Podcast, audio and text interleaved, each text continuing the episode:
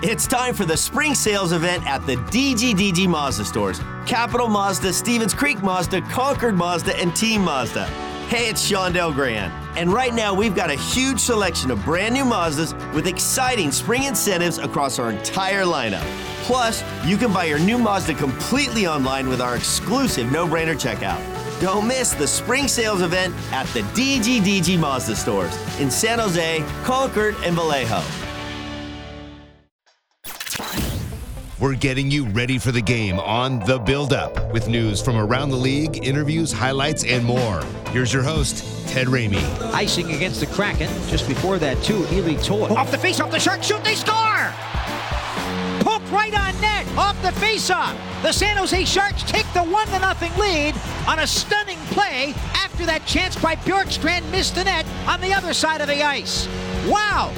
The puck was dropped. It was Couture against Gourde, and Logan Couture kind of poked at it, and I think it might have been Yanni Gourde who sent that puck into his own net. And Brett, if that's the case, it's an unassisted goal for the Sharks captain. Here's Svechnikov across the line, drop pass for Gregor, moving in, shooting it, score! Noah Gregor from the left circle lets the shot rip off the passes from Svechnikov and Karlsson. The Sharks are up three to nothing with 17.2 seconds left in the second period. Yeah, I mean, I, I, really liked our intentions all throughout the game. You know, not only with the puck but without it. I thought we defended hard. I really thought we didn't give them a lot of time and space against a team that likes to play fast. I thought there was no nonsense to our game with the puck. We didn't force plays when they weren't there. I thought if you know, we weren't sure what could happen. There were no blind plays to the middle. I shouldn't say none, but way less than normal. And it was just a very uh, smart game. Yeah. And, you know, I thought we had a great balance of our mental and physical effort that we're going to need to be successful. All right. Good afternoon, everyone, and welcome. We've been able to ride the positivity of the San Jose Sharks win over the Kraken on Monday for a couple of days now. And yes, it has been nice. I definitely liked the uh, whole feeling of getting just the sixth home win of the year and for the San Jose Sharks to be able to do a lot of things that I think that have not gone their way this year, mostly getting the breaks, like the the face-off own goal, you know, getting a shot just to kind of do what you need it to do as opposed to hitting off the post or just, you know, being upended by a miraculous save. This was a game that the Sharks, in my opinion, had earned multiple times up through this point of the year, but that had not been, you know, the breaks hadn't gone their way. That was my whole point of Morning Tide the other morning is just that we've seen efforts just like that where the Sharks walk away empty handed for one reason or another. And I'll be the first to acknowledge that there are definitely some self inflicted wounds we talk about all of this, but that doesn't necessarily mean that it makes any more sense. Like, yeah, like other teams hurt themselves too, and they don't walk away with the types of results the Sharks have had the heartbreaking losses, the last second goals, the losing after scoring an empty net goal. I mean, these are the things that make you scratch your head and just go, what on earth is happening here? This doesn't make any sense whatsoever.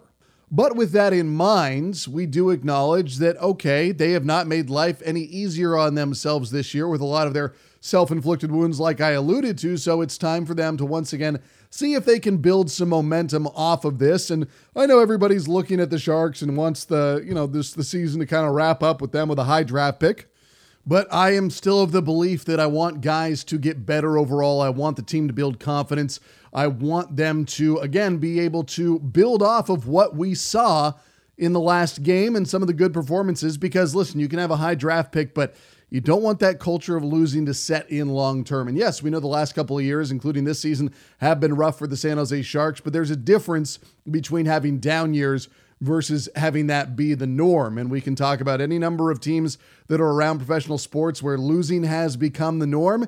And I want it to still feel like it's an aberration when the San Jose Sharks are losing. Down years are acceptable. What you don't want are the down decades or the downtrodden mentality of a franchise where losing is more of the norm and or the expectation as opposed to being a high quality contending franchise. That's why I am somewhat against the idea of just oh lose these games, see what happens and you know get the highest draft pick you can. I'm of the belief that you can, you know, still build upon what you have there and try and create a better mentality for the future.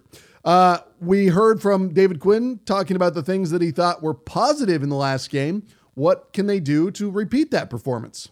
Well, that's the challenge in all the sports consistency. It's right. really what separates the teams that are successful and teams that aren't. And, you know, it's uh, hopefully it feels good enough that they do it again. And I don't think any of you need to have it explained that the Sharks have severely lacked consistency this year. Like, that's been a big problem from them to be able to put out the same type of performance from one game to the next. The effort they've been able to replicate, but to play a clean enough game or a mistake free enough game or just the type of game that allows them to win from one game to the next, that has been a big time problem. And hopefully they can again build off of what they did in the last game. Now, in terms of the lineup, we know that Timo Meier is going to be out once again, still dealing with that upper body injury. Um, obviously, because there's so much trade chatter around him right now, I'm sure they are wanting to keep that as um, well as healthy as possible. And I don't know anything. I don't know exactly what's going to happen, but at this point, with where they are in the season, there's no point in going out there and risking Timo Meier, A, for his personal future, be it with the franchise or without. So you take as much time as possible as he needs to get back to 100% healthy. And when that's all said and done, you get him back out there on the ice. The other aspect of this we're looking at is that we are going to see Martin Kaut again out there. And I, I liked what we saw from him in the last game. Thought he had a really good effort. And he's going to be playing alongside Tomas Hertl. Hertl is back today. Again, congratulations to him for the birth of his baby boy. Very, very exciting news for him.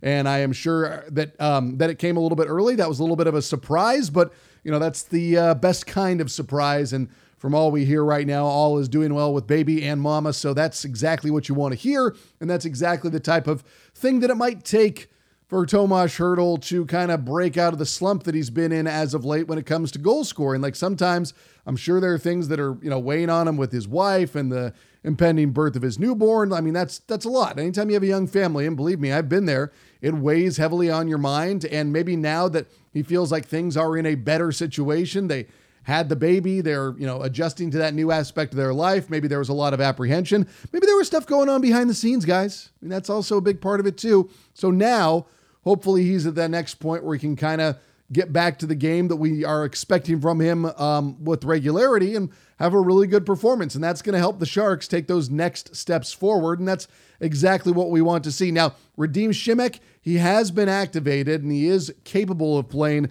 He's not playing tonight, but that is very good news as well because obviously he's been out for a while after he'd been playing some really, really good hockey. So that was discouraging to say the least. But he is trending in the right direction, and that means that if something changes between now and um, you know the the drop, that we could get uh, Simek in the lineup if needed. So that's one to pay attention to as well. And also James Reimer is going to be back in net once again, and this is. You know, this is really something that I've wanted to see if one guy did grab it all year long. We thought the Kaapo had grabbed it, but now we're at a situation once again where they're going back to Reimer and looking for him to be the guy who is riding a hot hand off of a shutout performance on Monday against the Kraken. And this is going to be a tough game against Nashville because they are fourth in the wild card right now, seven points back of Minnesota and 10 points back of Edmonton. But things can change in a real, real hurry. That's the thing that I always fall back to. Like they might be looking at this as saying, like, hey, we've underperformed. We could starting to uh, play better. They're 6 4 0 in their last 10. They're coming off of a win a shootout in Vancouver where they were able to secure the two points. So I'm sure that they are looking at this as another opportunity to beat up on a Sharks team that has not been good at home. The last result acknowledged, but still, that's only their sixth home win of the year. And the Sharks, I'm sure, want to get back into it. But if we look at the bottom three of the wild card, you know, the Sharks are in eighth right now. They've got 47 points. They're followed by Chicago with 45, Anaheim with 41. And then we also have Columbus with 41 in there in the mix as well. So those are the teams that are officially in the Bedard sweepstakes, although we know that anything could happen in terms of uh, where these picks actually do end up. But, you know, the Sharks, they're not going to make the playoffs. I know they are not mathematically eliminated, but I try to use my head and put two and two together. And it seems like they're going to have a good chance of getting a high caliber pick no matter what it ends up being. Whether or not it's Bedard, I know for some of you that's the only positive outcome. I look at it of a top pick is a top pick, whether or not it's number one, whether or not it's number two, three, four, whatever it's going to be for the Sharks when all is said and done. I don't have too much of a worry about it. You can only control what you can control, and I would rather them control the outcome on the ice. One guy who has seemingly been in better control of his game as of late is Evgeny Svechnikov. And this is what Quinn had to say about him. Well, he's put the effort into it. Um, you know, when he was going through that stretch where he was in and out of the lineup and whatnot, the thing I loved about him, he didn't sulk. He, what he did was he went to work and he worked harder and put a little bit more time into it. And you get results that way. And we've talked about confidence, and I jokingly say you can't go to CVS and buy confidence pills. You got to earn confidence, and you know the only way to do that is work harder. And you can't lie to yourself. And the more you put into it, the better you feel about yourself, and the more you play with confidence and swagger. And that's exactly what he did. And the thing about that confidence overall is it's been so hard for the Sharks individually to build all year long outside of the play of the top guys that you expected it from, like an Erik Karlsson, a Timo Meier, a Tomas Hertl, a Logan Couture. And even though we do think Hertl needs to build a little bit more confidence right now in his game as well, but this is the point. You need to have performances that you can build upon, whether it's as individual players or whether it's as a team as a whole. And the Sharks you know, have not done a good job of giving themselves much to build off of. Like we have seen good performances from various players just to be followed up by a not so great performance the next night. It's mirrored what we've seen with the team where they've been really, really good and haven't made life hard on themselves for one game. And then the next night they come out and they make life very difficult on themselves. And this is, you know, this is team wide. But again, if you look at Svechnikov and the way he just continued going to work, I think that is a little bit of a mirror of what we've seen from the rest of the team as well. Like sometimes you just have to put in the work. That's all it takes. It sounds cheesy. It sounds like something out of a uh, Disney movie, but I do believe in hard work and I do believe in not pouting and just going about your business and waiting for your opportunity and also being ready to take advantage of that opportunity when it does come to you. Don't rely, you know, I love to have luck. I don't want to rely on it, you know, and it's nice to have luck, but if you're relying on it, you know, it's not, you're not going to be successful, whether it be individually or collectively, you know. Yeah. That's a good one. I like that. I like that one a lot. yeah, yeah. So I mean, that's something that again, it's. Uh, I always equate it to school. I mean, right. you know, you got a test on a Friday and you study Monday, Tuesday, Wednesday, Thursday. When you go into the test, you're feeling pretty good. You know you're prepared. Well, if you don't study for your test, you're nervous. Yeah. I was nervous way too much in school. So, you know, that's something that, you know, it certainly translates to sports. I mean, the more you put into it, the more confident you become when you get out there. I mean, I love golf. You know, when I don't work on my sand game, when I put a ball in the bunker during a round, I get nervous because I, yeah, I don't want to go hit it. So there's no difference to what we're doing here. And I do appreciate what he's saying about, you know, preparation because what is it, the five or four P's or something? It's like proper preparation precedes positive performance, or you can say poor preparation precedes poor performance. Both of those hold true, in my opinion, but it's a matter of putting yourself in a position to where you can take advantage of it. Um, Quinn also offered his thoughts on this Nashville team, and like I was alluding to, the fact that they're you know still fighting to stay alive in the wild card race. Well, knowing Coach Hynes and knowing that group of players, we know we're going to get their best effort. You know, obviously their season's on the line here uh, when you're in the playoff situation that they're in. So I know they're dealing with some injuries, but uh, sometimes you know when you deal with those injuries and there's a little bit of urgency and desperation in the game, you get a better performance out of everybody. So that's certainly what I'm anticipating, and they got a world-class goalie. So a tough challenge for sure. Now, the Sharks should know what they're in for, though, because the Sharks, many times of this year, have been that desperate team, have been that team with their back to the wall, fighting to make something happen. That's how they went out there and got a win in New York against the Rangers. That's how they've beaten Tampa. That's how, you know, you can ta- take any one of their surprising wins this year and apply that desperation mentality to it. But it's true. Desperate teams are dangerous teams. And the Sharks know that firsthand because they have been that desperate team and they've upset other teams that many probably expected were going to beat the Sharks. And that's not to say that, you know, you should be preparing to lose, but be aware of the intensity that you are going to be coming up against, especially in the opening few minutes of this game. I mean, this is one where you've been able to rest for Tuesday and Wednesday. You've got the game tonight. You're coming off a win. You're at home. You've been at home for a while. You've had rest. You've had the ability to, you know, just kind of work on things. And now this is the ability to see if you can make it two wins in a row at home. And off the top of my head, I don't think that's happened at all this year. And this would be a good time for it to happen, in my opinion, regardless of what that does in the Bedard sweepstakes. But you know, you're going up against a good team. And also, hey, one of the reasons this season went as poorly as it did was you got off to an 0 5 start, which started with two losses to Nashville over in Prague. And I'm sure the Sharks felt, especially in game number two, they played good enough to win. They just couldn't catch the break. So let's see if this time they can create some breaks for themselves. I mean, that's what I am always looking for. And that's what you're looking for a player like Tomas Hertl to do, to make something out of nothing. And Tomas Hertl has not been doing that nearly enough as of late. And I get it. He's had a lot on his mind. I'm not holding that against him, but I also do know that he holds himself to a standard, and he's getting paid for a standard, and he needs to perform to that level. Same story with Erik Karlsson, Logan Couture, you know, Timo Meier, even though he's not playing tonight. But these guys know they are wearing the letter on their chest, or they're an all star, or they're a superstar, whatever you want to classify them as. You know that they know they have to take care of business and they have to be their best version of themselves. And a guy like Hertl, Karlsson, Couture, they can make the breaks go your way. They can do something special out there on the ice. And I think you look at the play that you've been getting lately from a guy like Mikey Eyssimont, who just seems to be getting better and better. I mean, I just I loved his effort all throughout Monday's game, and he got that goal, the fourth and final one of the night. He had been hunting for the back of the net all throughout the game. I think he got a post. I think he saw Martin Jones make a pretty spectacular save on one of those shots that he had, and he deserved a goal. And again, he kept on working, he kept on working, he kept on working. When all was said and done, he broke through with a high caliber goal. And I can't remember, it may have been um, Sheng Peng that I was talking to about this. But I was saying that it reminded me of the effort that we saw from Stefan Noesen a few years ago, where you know the Sharks signed him off of waivers and weren't expecting much, but he quickly turned into a fan favorite because of his effort and because of the way he was playing out there. And it reminds me of what we're seeing with Eyssimont. I mean, fans will respond to effort every single time. They'll appreciate it. It might not endear you, but they'll appreciate the effort. If you can combine the effort with production, boy, that's how you go on to be a fan favorite for the San Jose Sharks. It's Nico Sturm this year as well. Nico Sturm, all year long, people have looked at him and said that's the kind of guy the Sharks need to be building for the future.